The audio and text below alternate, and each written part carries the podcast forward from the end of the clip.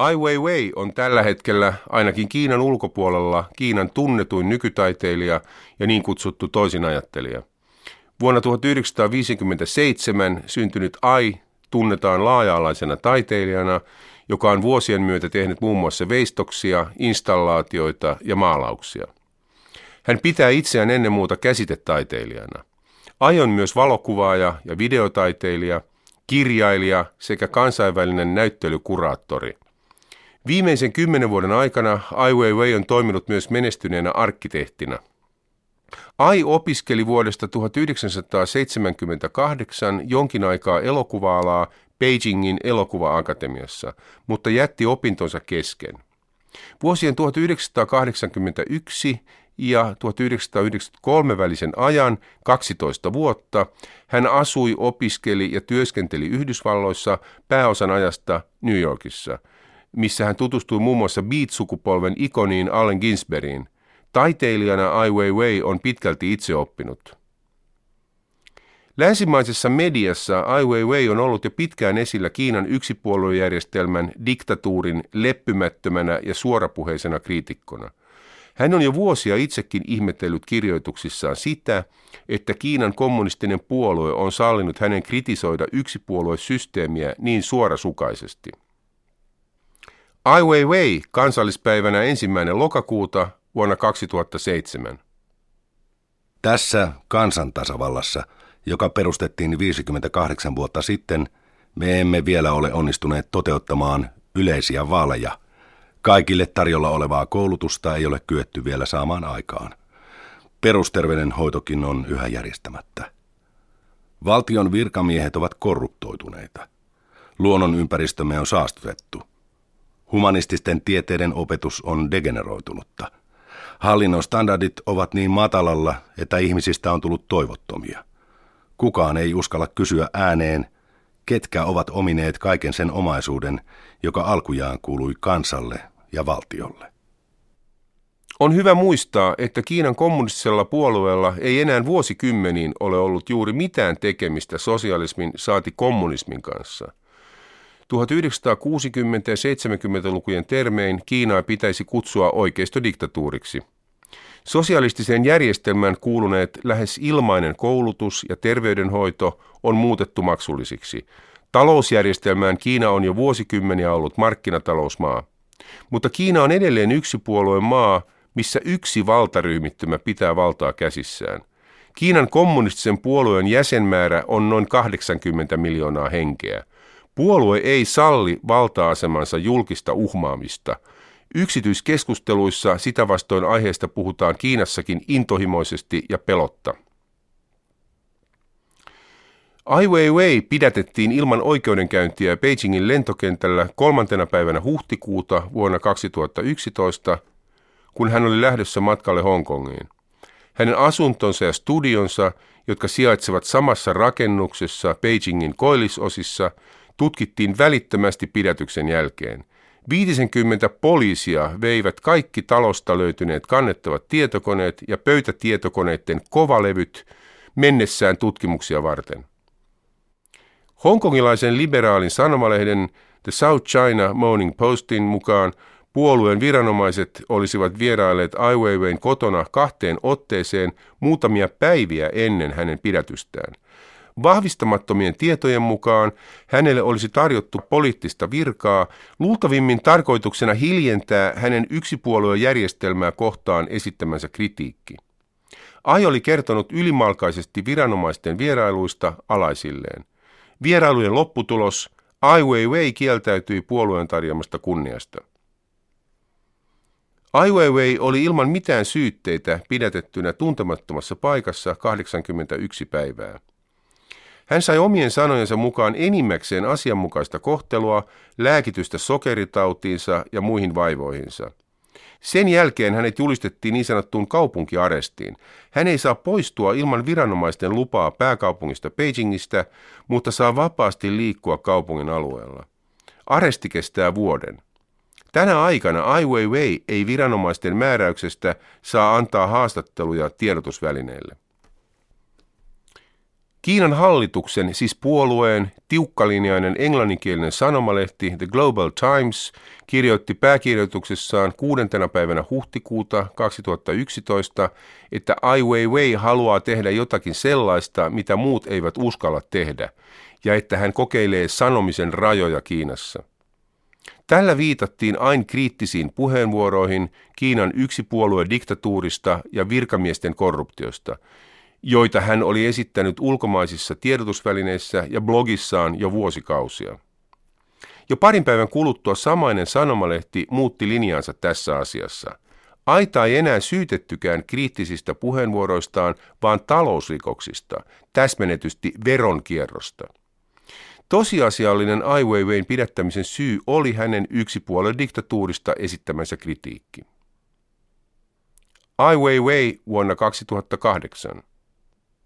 Kaikki mitä hallitus tai puolue sanoo on ok maassa, jossa tieto on säälittävän vähäistä ja jossa tiedotusvälineiltä puuttuvat omatunto ja periaatteet. Ai Weiwei on kaikesta huolimatta vaimonsa Lu Qingin ohella antanut lyhyehköjä haastatteluja kansainvälisille tiedotusvälineille kotiin pääsynsä jälkeen. Hänet vapautettiin eristyksestä 22. päivänä kesäkuuta vuonna 2011 takuita vastaan. Viimeisimmän melko laajan haastattelun hän antoi amerikkalaiselle Time-aikakauslehdelle, jonka vuoden 2012 henkilöksi Ai Weiwei on ehdolla. Pidätyksestään hän totesi lehdelle – Ensinnäkin viranomaiset tekivät tiettäväksi, että olisin tietoinen siitä tosiasiasta, että mikään tai kukaan ei voi suojella minua. He ottivat esimerkiksi Kiinan entisen presidentin Liu Shaoqin, joka tuomittiin kulttuurivallankumouksen aikana vuonna 1969 poliittisista syistä vankeuteen, ja sitten hänen annettiin kuolla vankilassa. Hänelle ei suostuttu antamaan tarvittavaa lääkehoitoa akuuttiin sairauteen. Perustuslaki ei kyennyt suojelemaan häntä, eikä monikaan asia tässä suhteessa ole muuttunut Kiinassa. Sitten he sanoivat minulle, me haluamme mustamaalata nimesi ja haluamme tuhota kansansuosiosi. Haluamme myös kertoa kansalaisille, että olet epärehellinen valehtelija. Ai Weiweita on vuosien saatossa suojellut muun muassa hänen perhetaustansa. Hänen isänsä, vuonna 1910 syntynyt Ai Ching, oli sosialistisen Kiinan ehkä merkittävin runoilija, idealistinen vallankumousrunoilija, joka oli 1930-luvulla opiskellut maalaustaidetta, filosofiaa ja runoutta Pariisissa. Tosin hänetkin lähetettiin niin sanotun oikeiston vastaisen kampanjan tiimellyksessä vuonna 1957 kansan vihollisena, kuten virallinen termi kuului, perheineen rangaistukseksi maaseudulle. Ensin pohjoiseen ja kylmään Heilongjiangin maakuntaan ja pari vuotta sen jälkeen Uiguuren asuma-alueelle läntiseen Xinjiangin maakuntaan. Hän pääsi perheineen vasta lähes 20 vuotta kestäneen nöyryyttävän rangaistusajan jälkeen palaamaan täydellisesti rehabilitoituna pääkaupunkiin Beijingiin. Ai Ching kuoli maan virallisesti arvostetuimpana runoilijana toukokuussa 1996. Ai Weiweilla on lisäksi täytynyt kaikkien näiden vuosien aikana olla merkittäviä suojelijoita puolueen ylimmillä tasoilla. Ehkä puolueen johto on pitänyt häntä puolueelle hyödyllisenä.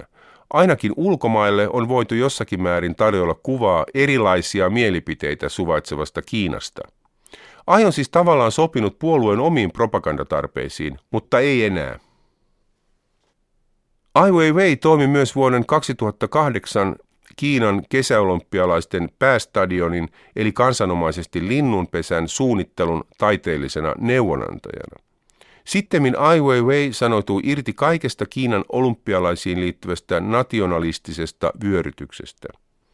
Hän kritisoi avoimesti myös elokuvaohjaaja Zhang Yimouta, joka suunnitteli ja ohjasi olympialaisten avajaisesityksen – joka tapauksessa osallistuminen tällaiseen kansallisesti merkittävään projektiin on ehkä osaltaan suojellut Ai Weiweitä yksipuoluemaan kovassa ilmapiirissä. Setsuanissa sattui toukokuussa vuonna 2008 iso maanjäristys, jossa arvioiden mukaan kuoli 68 000 ihmistä. Myöhemmin kävi ilmi, että suhteettoman suuri osa kuolleista oli koululaisia. Pian selvisi myös, että koulurakennukset tuhoituvat, vaikka monet niiden ympärillä olevat rakennukset pysyivät pystyssä. Ai Weiwei työryhmineen ryhtyi tutkimaan tapauksia ja keräämään kuolleiden lasten nimiä ja henkilötietoja. Hän syytti paikallisviranomaisia ja rakennusliikkeitä korruptiosta. Kouluja ei ollut rakennettu maanjäristysstandardien mukaisesti, vaan kuluissa oli säästetty. Tästä syystä koulut maanjäristysalueella romahtivat usein muita rakennuksia helpommin. Ja huomattava määrä koululaisia kuoli luhistuneisiin kouluihin. Monet muutkin kiinalaiset asiantuntijat ovat kiinnittäneet huomiota tähän samaan asiaan. Ai Weiwei vuonna 2008. Suuri yleisö ei vieläkään tiedä, keitä nämä kuolleet lapset olivat, keitä heidän perheensä ovat, ja ketkä tekivät päätökset olla vahvistamatta heidän koulurakennuksiaan teräspalkeilla, ja ketkä sekoittivat heikkolaatuista sementtiä talojen perustuksia ja tukirakenteita rakennettaessa.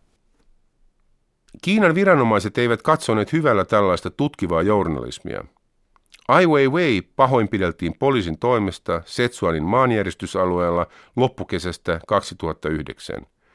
Syyskuussa hänet leikattiin Saksan Münchenissä aivoverenvuodon takia, joka oli seurausta mukiloinnista. Syksyllä 2009 myös hänen neljä vuotta pitämänsä blogi suljettiin viranomaisten toimesta.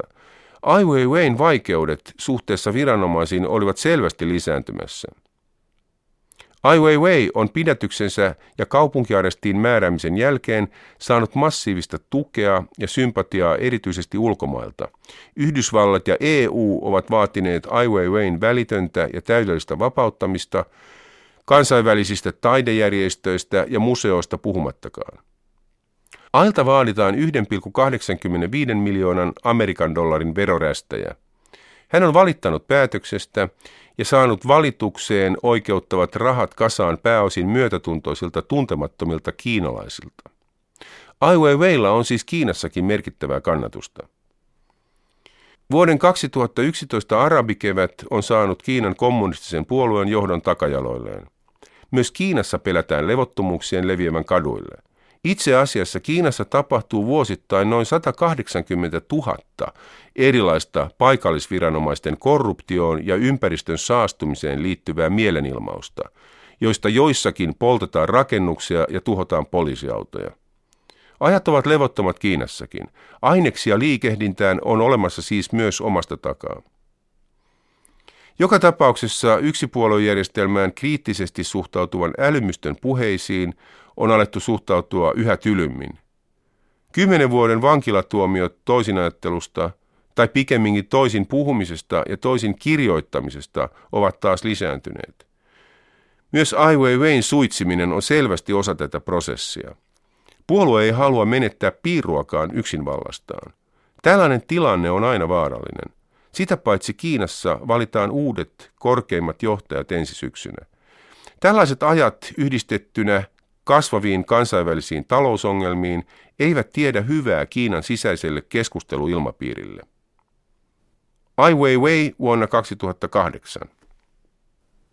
Totalitaariset rikokset saavat alkunsa, kun yksilöiltä kielletään heidän elämänsä arvo. Kieltäydytään näkemästä tosiasioita ja paetaan vastuuta. Länsimaalla Ai Weiwein ajatukset demokratiasta, oikeudenmukaisuudesta, korruption vastaisuudesta ja avoimuudesta tuntuvat aivan normaaleilta, arkipäiväisiltä. Näinhän me kaikki ajattelemme, mutta yksi puolue Kiinassa ne ovat poliittista räjähdysainetta.